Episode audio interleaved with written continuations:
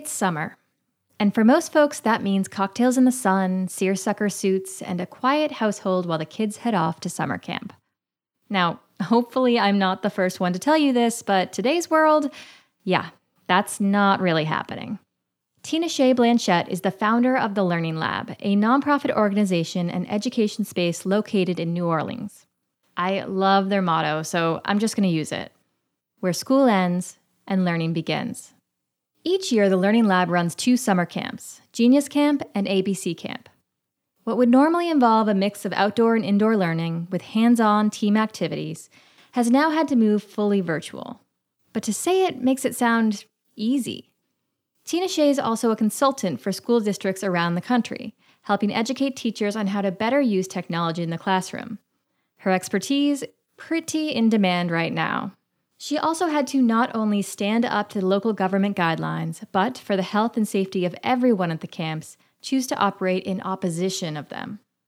I caught up with Tinashe already two weeks into camp. We talked about what she's learned so far and how the work being done today will help shape the way technology can be used in classrooms in the future. I'm Meghan Keaney Anderson, and this is The Growth Show.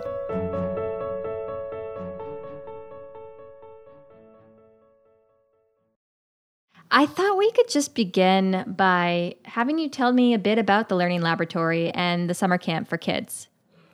Of course. Um, I started the Learning Laboratory about six years ago. And basically, my mindset was that I wanted to create a place where I could do all of the cool things that I want to do with students that don't necessarily fit into a traditional classroom environment. I'm a former high school math teacher. I taught high school oh, math cool. for about 10 years before I became a um, full time trainer and consultant. And so, when I'm not running the lab, I travel around the country and I train teachers on how to use technology in their classroom classroom. And so, you know, for me to stay current and to really, you know, have lots of great information that I can share with teachers, it really helps for me to have the lab where I can, you know, try the latest things, whether it's with technology or with hands on activities. Um, we do field trips and travel with the kids. And so that was really like my primary idea is that I wanted to be really innovative and not be limited in the same ways that you are when you're teaching in schools and a lot of times having to teach to the test or you have time constraints constraints. So yeah. it's just a really great place to be when you want to get creative and have fun with kids and of course get them excited about learning. What's an example of that of of something that, you know, will light up a, a, student's imagination or learning that just can't be achieved as well in a classroom as outside? Um, our flagship program is Genius Camp. And the reason why we call Genius Camp Genius Camp is not because your child has to be a genius to be in it, even though we consider all of the kids to be geniuses. We do it because we have this um, thing that we do called Genius Hour. And Genius Hour is based on the 20% time that Google employees get. So so basically, at Google, uh, employees have 20% of their time that they can use on any passion project, right? And some right. Googlers use that time to take a nap or, you know, play with their dog outside. But other Googlers have used it for really great projects like Gmail, for example. So Gmail is an example of a 20% time project. And so applying this idea to the classroom means that we give students um, a certain amount of time where they can learn about anything that they're interested in. So every yeah. day in Genius Camp, we do Genius Genius Hour, where the kids basically go through the research process and the writing process. And we encourage them to learn all they can about any topic of their choice. So the first stage is just kind of getting them to brainstorm about what it is that they want to learn more about. And we hear from the kids all the time that they've never had a teacher ask them, what do they want to learn about, right? Like the right. idea is usually, look, here's what you need to learn. We have this amount of time. Let's go, right? So just so the idea absolutely. that they can learn about something, you know, that they're they're interested in is really intriguing for the kids. And then at the end of camp, we have what we call the Genius Fair, where the kids get to basically show off their prototypes, show off their projects, and basically show their parents and community what they've been passionate about and how much they've learned about it.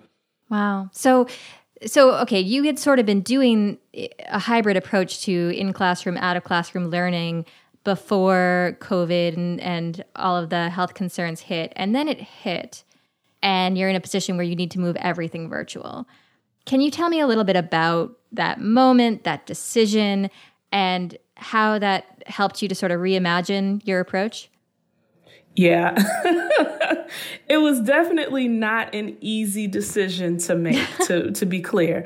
You know, I actually I participated in a call with the mayor of New Orleans where she basically, you know, told everyone that, you know, the city's camps, the city's summer camps were going to be reopening and they were going to kind of do where they weren't doing anything online, right? Like they were going to do it all in person, but it would be right. with social distancing and masks and, you know, if a kid gets COVID, then you're going to shut it down. And I was just listening to all this and I'm thinking to myself, that's a lot. and then I also had to think about all of the parents that I had spoken to. And there were parents that I had spoken to who told me straight up, you know, you can have camp if you want, but my kid isn't coming, right? So right. just knowing, you know, in an abundance of caution and making sure that everyone is safe, not only our kids, but also the volunteers, because we do have an all volunteer staff. And the last thing I would want is one of my volunteers to give of their time and then go home sick you know? So, with all of those considerations, it just seemed like the best idea was to go ahead and go virtual because that way, you know, regardless of what happens, we will be able to continue. And that's really important too, is that we want to have consistency and continuity for these kids. And we know, you know, for a four week camp, uh, if if some if there's an outbreak, if someone shows up with COVID, we have to shut down for 14 days. Well, I mean, yeah. 14 days is That's half it. the camp, you know. so wow. all of those things kind of went into us just deciding to do it virtually, and then of course, I, I had to stop and think, well, if anyone can do this, I should be able to do this, right? this is what I do. So it's kind of like, you know, time for me to put my money where my mouth is. So, yeah. you know, we're two weeks in and it's going well. So, you know, I think we made the right decision. Wow. But just to have all those voices in your ear on, you know, the having to potentially go against what the city government is doing and hearing from parents and hearing the inner voice that is telling you what you think is right for the kids in the program, that's got to be a lot to sort out in a very little bit of time. Absolutely, absolutely. And then, of course, you know, we've had people reach out and say, well, you know, I would have done camp this year, but I was really looking for something in person.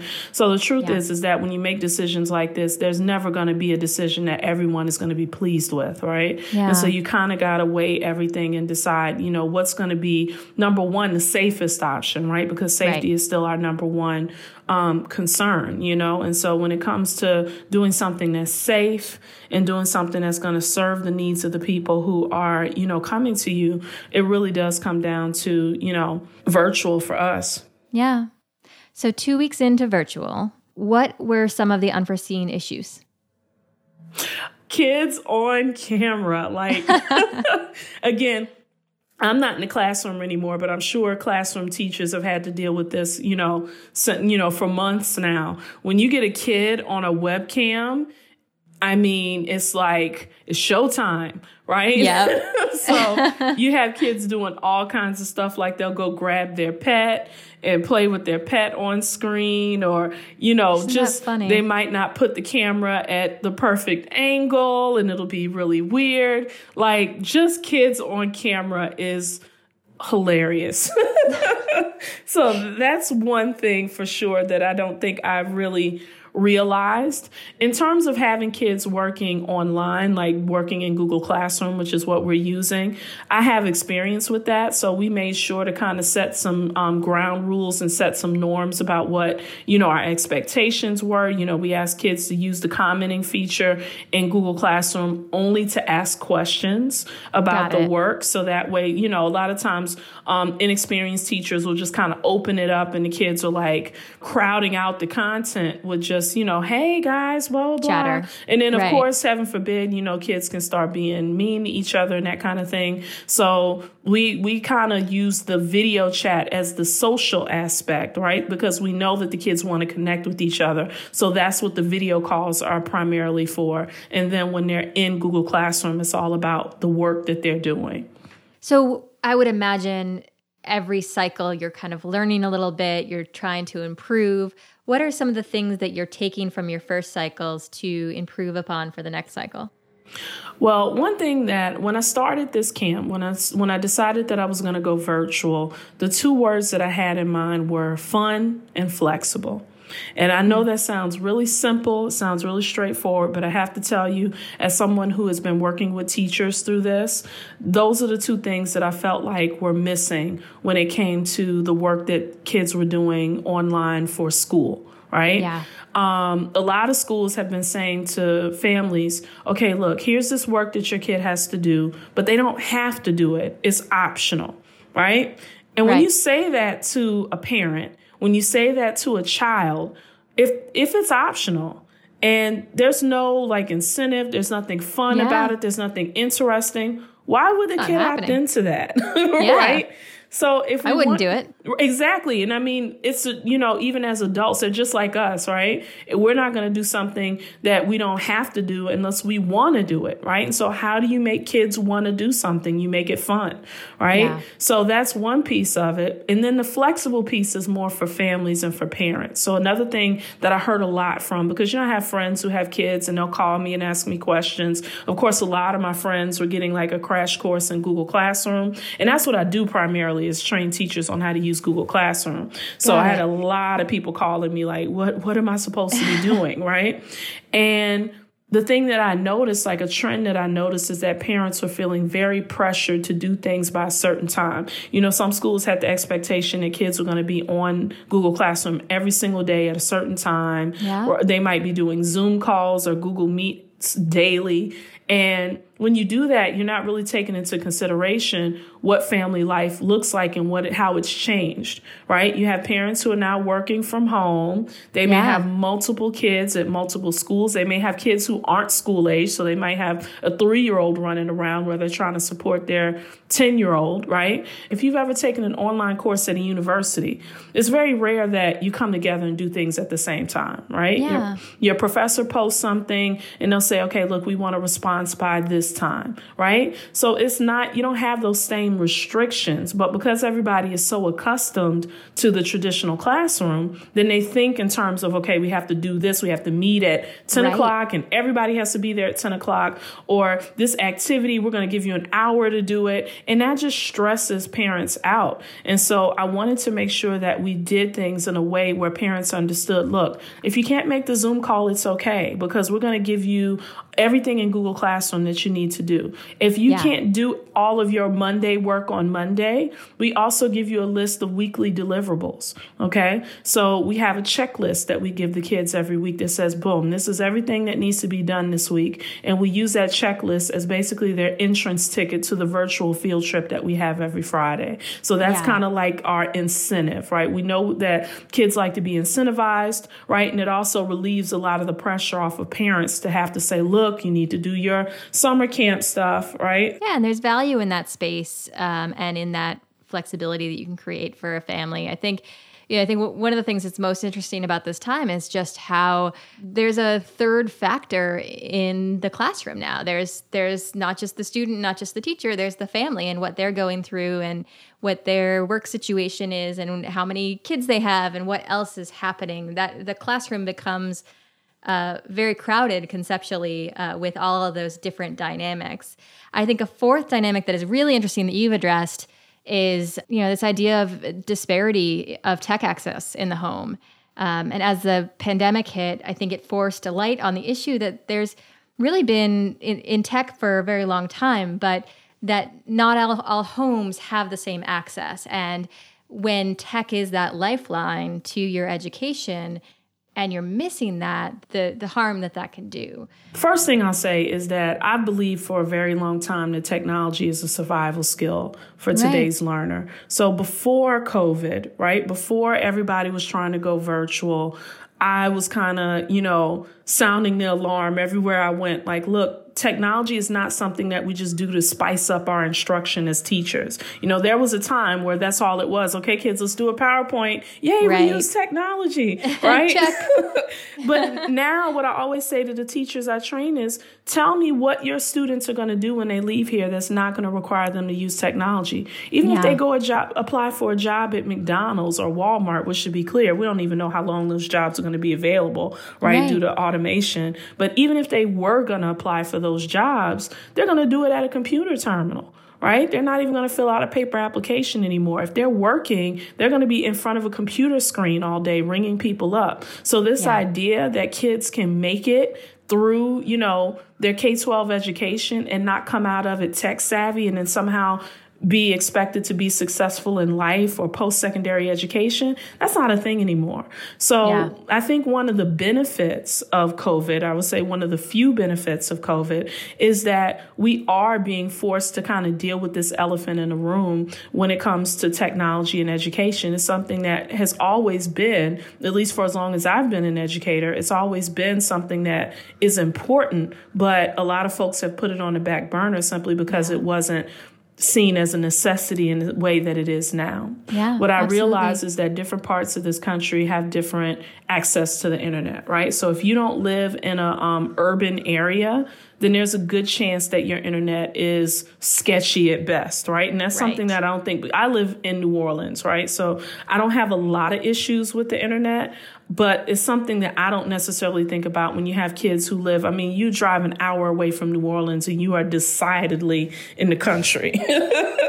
and it's so easy to forget because it becomes like oxygen or light that you once you have it you sort of forget life before it exactly. And i mean another thing to consider is that you know i i just think of myself because you know again i am an educational technologist. So most people would think okay she's just got a ton of computers laying around her house. I have mm-hmm. three children right? And so when covid hit my daughter, my youngest daughter, she's 13 and she's in the seventh grade, and she goes to a technology school. And so at that school, they were all issued laptops. So I didn't have to buy a laptop for her because she had a school issued device. Well, they collected those devices right before COVID. So she came home, she no longer had a laptop. Wow. You yeah. know, so that's the other thing is that, you know, you had a lot of homes that may have a desktop computer that everyone shared pre COVID. But now if you have parents who are telecommuting or on Zoom calls all day, now that device isn't available. And you know, who has the extra money laying around right now to buy a tablet or to buy a computer? So, exactly. one thing that I, I always try to communicate to folks is that at this point, it's not even necessarily a socioeconomic thing, right? Because in the past, it would be like, well, okay, this family doesn't have enough money to buy a computer. But you can be financially stable and not have five computers exactly for your, right. you and yeah. your four kids, you know? In a few months, a lot of school districts are going to be facing that question of when to reopen, if to reopen, how to reopen whether to, in what forms to continue this online learning. What advice do you have for those school districts and those teachers in thinking about the sort of reentry period? Well, the first thing I want to say is let's go, let go of this idea that the kids are going to be behind. I heard that language being used a lot in these last couple of months where teachers were just so afraid, parents were so afraid, oh my gosh, my child is going to be behind. And the question is, behind who? Right? Like yeah. if everybody is in the same boat, if all of these kids are, you know, in the same situation, then I think that we need to let go of this idea that we're going to be behind.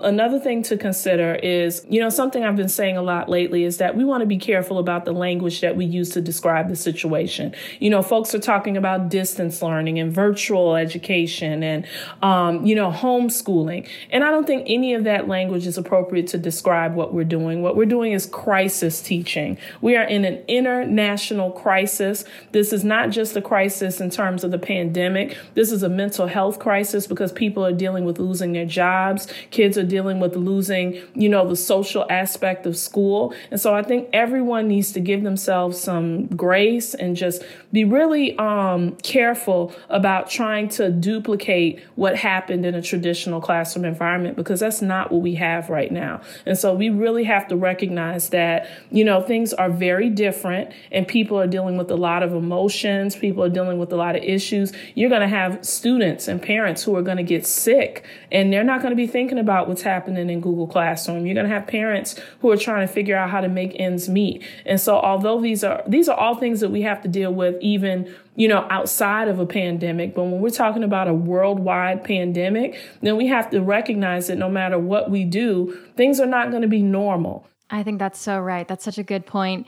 You talk about the new normal, and it's hard to picture what the world will look like far in the future as a result of this. But how do you see education in the future being reshaped by some of the experiences we're having today? Well, I think that technology is going to become less of a peripheral tool and more central to how education is done. I think that, you know, there are a lot of teachers, to be fair, there are a lot of educators who get it. There are a lot of educators who have been using technology, who've been using learning management systems. Hopefully, we can see this as an opportunity to learn skills that are going to be transferable. So the, I think the tragedy would be if, you know, teachers are learning all about using learning management systems and teaching kids online.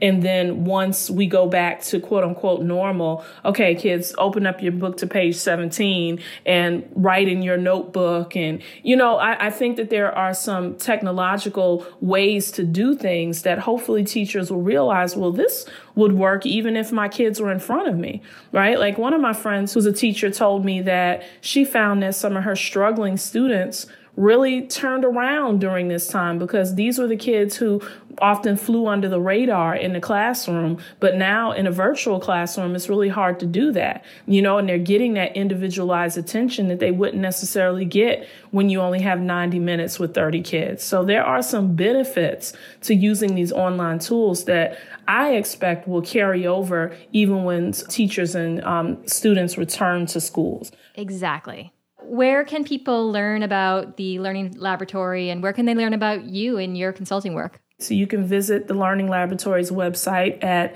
lrnlabnola.org. That's short for learnlabnola.org. And then from me and my consulting, you can visit my website and it's really easy to remember, msblanchet.net. That's M S B L A N C H E T dot net. That's awesome. Thank you so much, Tinashe. I'm really grateful that you're helping us try to figure out this strange and bewildering time and uh, that hopefully we'll all be uh, better off on the other side. Thank you for having me.